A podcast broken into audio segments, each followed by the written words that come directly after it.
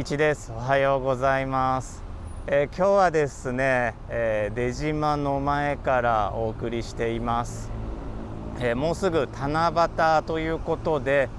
え僕が毎週お送りしているニュースレターでは七夕に関する物語を送らせていただきました。えこちらは無料で全文公開をしていますメールアドレスをご登録いただかなくても全文お読みいただけます。まあ、ニュースレターそのものは無料でお届けしていますので、えーと、メールアドレスご登録いただければ過去バックナンバー遡ってお読みいただけるようにはなっております。えーとですねその七夕なんですがこれあの節句ですね7月7日ただし旧暦の7月7日ですので、まあ、現在のお盆のあたりということになろうかと思います。あの昔はえー、夏の盛りだったわけですね、まあ、現在でも暑いっちゃ暑いんですけれども、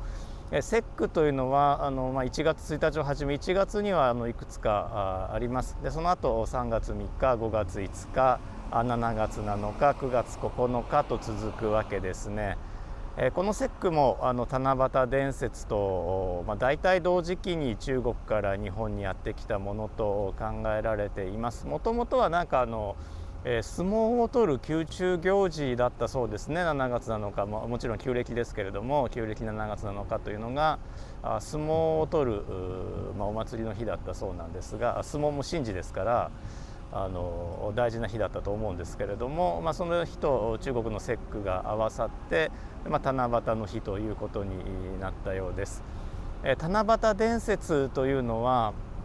えー中国における、まあ、天空の最高神ですね一番あの偉い神様あ天帝天の帝と書いて天帝がいらっしゃるんですけれども天帝の娘、えー、織姫、えー、という神様が女神がいらっしゃって、えー、彼女がその天の川のほとりで、えー、旗を織っていた、まあ、布を作っていたわけですね。来る日も来る日も働いていてえー、その天帝があ、まああの、働きすぎだからもうそろそろ結婚しなさいということを言ってですね天の川の反対側にいた働き者の美青年牛飼いの美青年剣牛を、えー、捕まえて、え目合わせるんですね。でこの織姫と剣牛はあの非常に相性が良かったようで、えー、来る日も来る日もあの天の川のほとりで、えーまあ喋って、えー、楽しく暮らしたそうなんですがそうすると旗は折られないし、牛は痩せていくしで、え、今度はまあ天帝がですね自分がまいた種なのに怒ってしまってですねもうあの君ら別れなさいと、え、無理やり別れさせてえー、織姫には旗織りをで剣牛には牛の世話をさせようとするんですが2人はもう泣いて暮らしてしまって全然その旗織り牛飼いどころではなくなった。あということで、えーまあ、年1回、えー、七夕の日に、えー、2人が、えー、会えるように計らってやると。でその引き換えにえー、旗を折りなさい牛を飼いなさいということにしたというのが、まあ、七夕伝説ですね皆さんよくご存知の七夕伝説かと思います。で、えー、その七夕伝説それ、えー、織姫と彦星剣牛に関してはあ天空に星がありますその天の川を挟んで、えー織姫に相当するのがこと座のベガという星それから剣牛に相当する星が、えー、鷲座のアルタイルという星です。後でですねその見つけ方なんかもお話をしていこうと思うんですがこのこと座と鷲座に関しても、えー、今度はギリシャの方で、えー、神話があるのでそのお話をねさせていただこうと思うんですが、えー、鷲座あですね。アルタイルがいる方剣牛がいる方ですね。鷲座というのは鷲何の鷲かというとこれはギリシャの最高神、えー、ゼウス、まあ、あるいはローマのユピテルですね。あの同じ人物だとされているんですけれども、えー、ゼウスがワシに変身した姿あるいはゼウスが飼っていたワシだというふうに言われています。えー、なぜワシが出てくるのかというと地上にいた、えー、美青年、ガニュメデス。これフランス語でガニメデというので、え、英語圏でもガニメデというんですが、まあ、これ美青年を、えー、大神ゼウスがですね、え、捕まえようとしたとか捕まえるんですね。拉致するんですね。で拉致してどこへ連れて行ったかというと神々の住む、え、オリンポスの山なんですけれども拉致していって、えーまあ、あの自分たちの給仕として使えさせたという伝説があるんですね、まあ、ガニュメデスガニュメデスはねあのトロイの王子様だったんですけどもね飛んだ災難かなというところなんですがであの伝説によるとそのガニュメデスが給仕したのがネクタルという、まあ、不老不死、まあ、不老かどうか分かんないですが不死のお酒ですね。あまあ、ただあのゼウスの伝説ですから、まあ、多分ネクタルだけでは済んでないんじゃないかなとは、えー、思います。で、えー、一方ですねえー、こと座の方ですねベガのいる織姫のいるベガあごめんなさいこと座の方なんですけども、えー、琴この琴はあ銀融詩人こちらもギリシャ神話に出てくる銀融詩人の、えー、オルフェウスというねこちらも多分未成年なんですけれども、えー、の琴、まあ、縦琴ですねハーフですね、えー、だというふうに言われています。えー、オルフェウスなんですがこれも、あのー、日本の神話とよく似た神話を持っていて、奥さんがいたんですね、エウルディケという奥さんがいたんですけれども、新婚早々ですねエウルディケが毒蛇に噛まれて死んでしまうんです。でエウルディケがその、まあ、冥府ですね死者の国に行ってしまうんですけれどもそのオルフェウスはその彼女を連れ戻そうとして、えー、冥府の神様に会いに行きます。え、冥府の神様ハデスとその奥さんのペルセポネですねに会いに行ってそうすると、まあ、ようやくあの連れ戻していいという許可をもらうんですけれどもあただ連れ戻す時に決して後ろ振り返ってはいけないと、まあ、エウルディケがついてきてるかどうか振り返ってはいけないというふうに、えー、このハデスとペルセポネーから言われるんですがあ、まあ、ご想像の通りですね、えー、エウルディケはあのあごめんなさいあのオルフェウスはエウルディケがついてきてるかどうか最後の最後で、え、後ろ振り返ってしまうんですね。そうすると、まあ、すぐ後ろにいたエウルディケはあのあなた振り返ってしまったわねって言って、えー、スーッと消えてあのまた冥府に帰っていってしまうという悲しいお話があるんですが、まあ、それを記念して、えー、天空のことになった、まあ、あの天空のことにしたのはゼウスだと思うんですけれどもそういう伝説が残っています。これあのよく似てると思いませんか？日本神話。あのイザナギとイザナミですね。あの、えー、イザナミが火の神様を産んでしまった時に、まあ、産んでしまったとか産んだ時にやけどを負って死んでしまうんですね、えー、火の神様角土を産んだ時に、えー、まあ炎で包まれてますからイザナミも全身をやけどして、えー、死んでしまって黄泉の国に行きます。これは死者の国ですね。でイザナギが連れ戻しに行くんですがイザナミは決して私の姿を見ないでくださいと言って、えー、まあ、見ないでいてくれたらあの黄泉の国から帰るからと言ったんですがイザナギはイザナミを見てしまうんですね、えー、それで、えー、イザナギはあのえー、イザナミに追われることになって、逃げ出すんですが最後ね何だったかなあの桃の実を投げつけてどうにか振り切るんですねイザナミの手下を。桃の実ですね、なぜなんでしょうね、え、それで、えーまあ、今の日向の国ですから今の宮崎県ですねそこでみそぎを、えー、した時にえーまあ、かの有名なですね最高神天照大神それから、えーと、ニュースレターでもお話をさせていただいているあのポッドキャストじゃないや、えーと、YouTube とポッドキャストでもお話をさせていただいているつくよみ妹ですねあの、えー、生まれて妹だからつくよみは男性だったから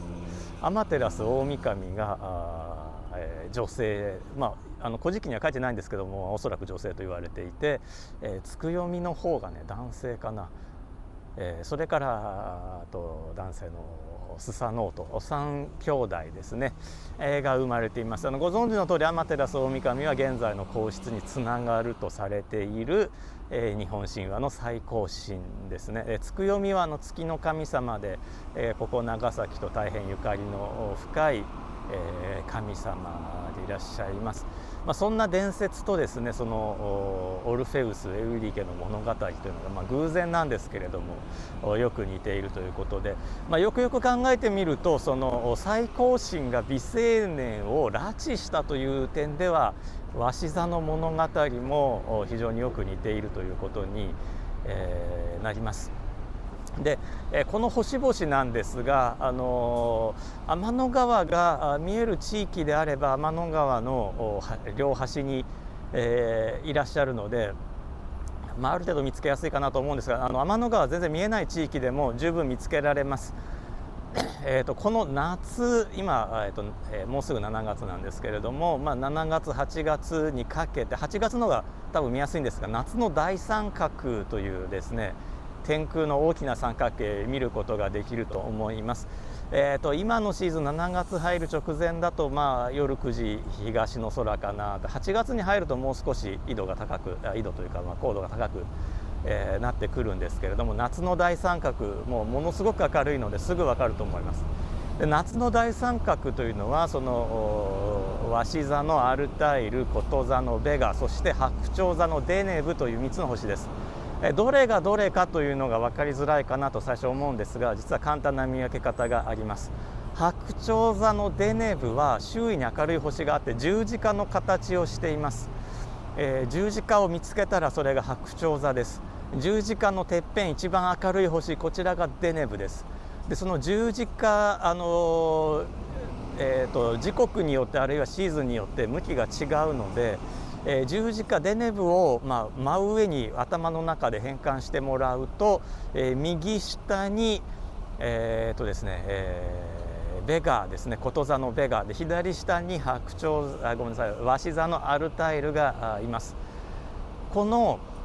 えーとベガなんですけれども非常に明るくてなおかつ地球から4.9光年とかなり近い位置にあるんですね4.9光年とは天文学的にはめちゃくちゃ近いんですね。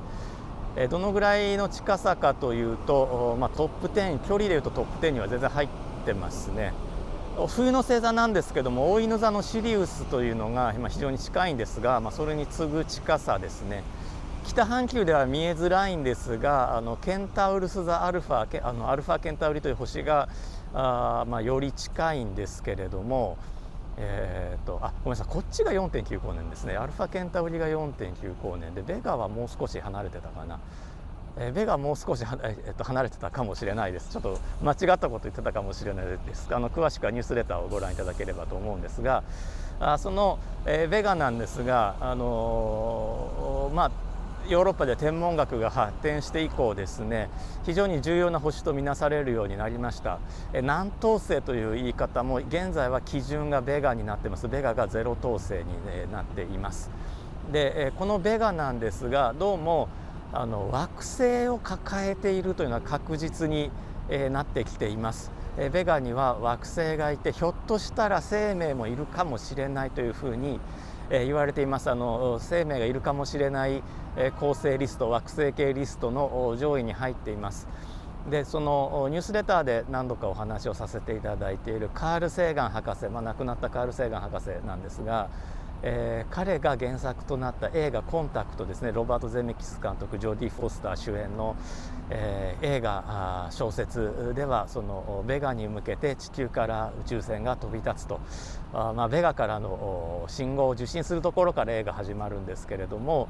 すごく面白い映画なのであのベガに思いを馳せて織姫星にえーね、願いを馳せて思いを馳せて見ていただければなと、まあ、映画も夜空も見ていただければなと思います。ベガに関してはねもう一つ面白い話があるんですね、えー、人類がまあ文明を築き始めた、まあ、文明というかまあ農耕を始めたであろう1万2000年前から1万4000年前頃、えー、実は北極星がベガだったんですね、えー、地球の回転軸というのはゆっくり変化しています。そしてえーまあ、エジプト文明が生まれた頃、まあ、5000年ぐらい前ですね。これ現在の北極星